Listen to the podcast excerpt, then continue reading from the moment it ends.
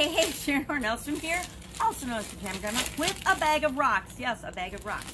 Why? Because today we are talking about the idiom, leave no stone unturned. How do you leave no stone unturned to supersize, or in this instance, maybe even save your business? This is one of those idioms and expressions that's been around way longer than I thought it had.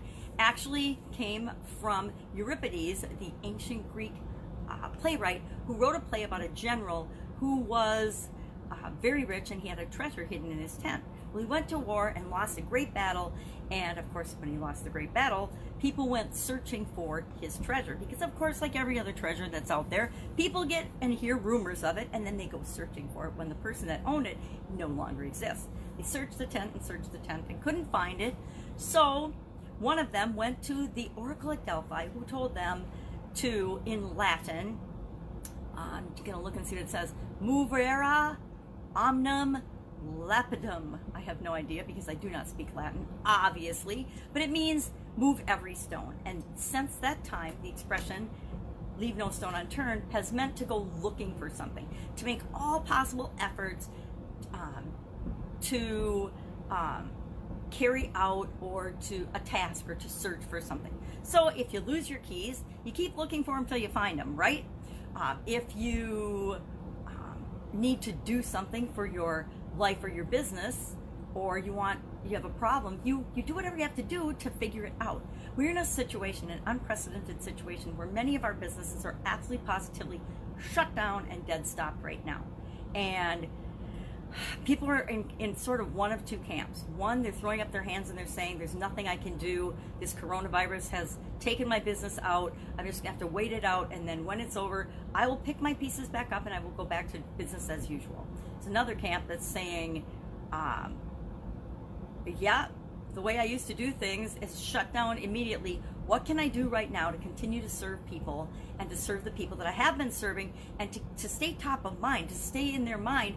So if I'm in a business, if I've got a salon or a spa and a or a travel business or uh, any number of businesses that are considered non-essential, at least in my state of Wisconsin, that are shut down right now until for a month. They're shut down for 30 days.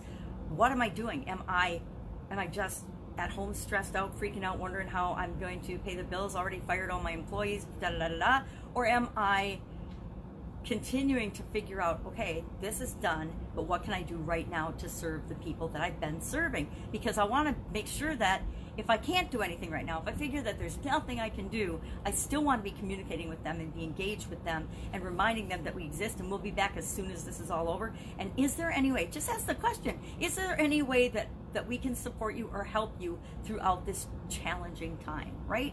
You got to do something. So many businesses are just sitting and afraid just like so many people are. And and the fact that you've stepped up and had a business and started a business and led people means that you're uniquely qualified to lead people now. And people are looking to you as a business owner as a leader to set the tone and set the direction for them to keep everybody calm to keep them moving forward to let them know that this too shall pass and that there's a lot of possibilities even though business as usual, life as usual, has been interrupted and changed. Anybody who's had a serious illness knows exactly what I'm talking about. You're going about your merry way, and all of a sudden, boom, you get in an accident or you have a, a health crisis, and everything stops, and all things are focused on your health. Kind of the same thing that's going on in the whole world right now. Everybody was moving along their merry way, and some people weren't so merry and nice, and maybe that's part of this problem.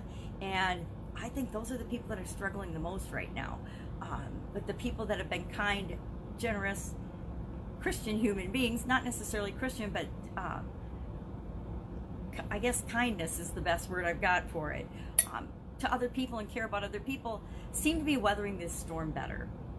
Um, but we just need to, to sit tight and realize that we will figure this out. We will get through this if we do it together, but physically separated, right? So look for all the possible ways that you can solve problems for people. Look for all the new ways that have come up that weren't even in your mind before that you can now possibly help the people that you've been serving. Um, there, the possibilities are endless. Are they different than they were a couple of weeks ago? Absolutely, because things that we didn't even consider, that we didn't even think were important, are really important right now. And guess what? They're going to be important for more than 30 days. If we think that we're going back in our businesses to business as usual, we are we are sorely mistaken. If I think that I'm going back to a salon now, and this always kind of bothered me, a nail salon that doesn't have you wash your hands before they start working on you, I'm never going to those salons again. We are forever changed in our thinking about how we will interact with people and with businesses and communities from now on. Um, physically, not socially, not relationship wise, but actually physically interact with things. So if your business is shut down, you at least need to be thinking about the things that you need to change, you need to do differently, and that you want to do differently to make people feel better and more secure about doing business with you. I guarantee that there are businesses that never thought about safety, wellness, security before and cleanliness. You've been in those businesses, I know I have, that are just filthy, and you're like, oh my God, I'm sorry I have to come in here and pay. This is disgusting. I'm never coming here again. Like when you're traveling and you go to a gas station along the road that's got filthy facilities. We've all been there, right? Or not all of us, but a lot of us. Um, I, and you, you're thankful that you never have to go to that business again. Make sure you're not that business. Make sure there's things that you're thinking about or, or planning or doing or working on. Be using this time in ways that will benefit you. And look at it as the gift that it really is that you know i remember running my businesses and my small businesses.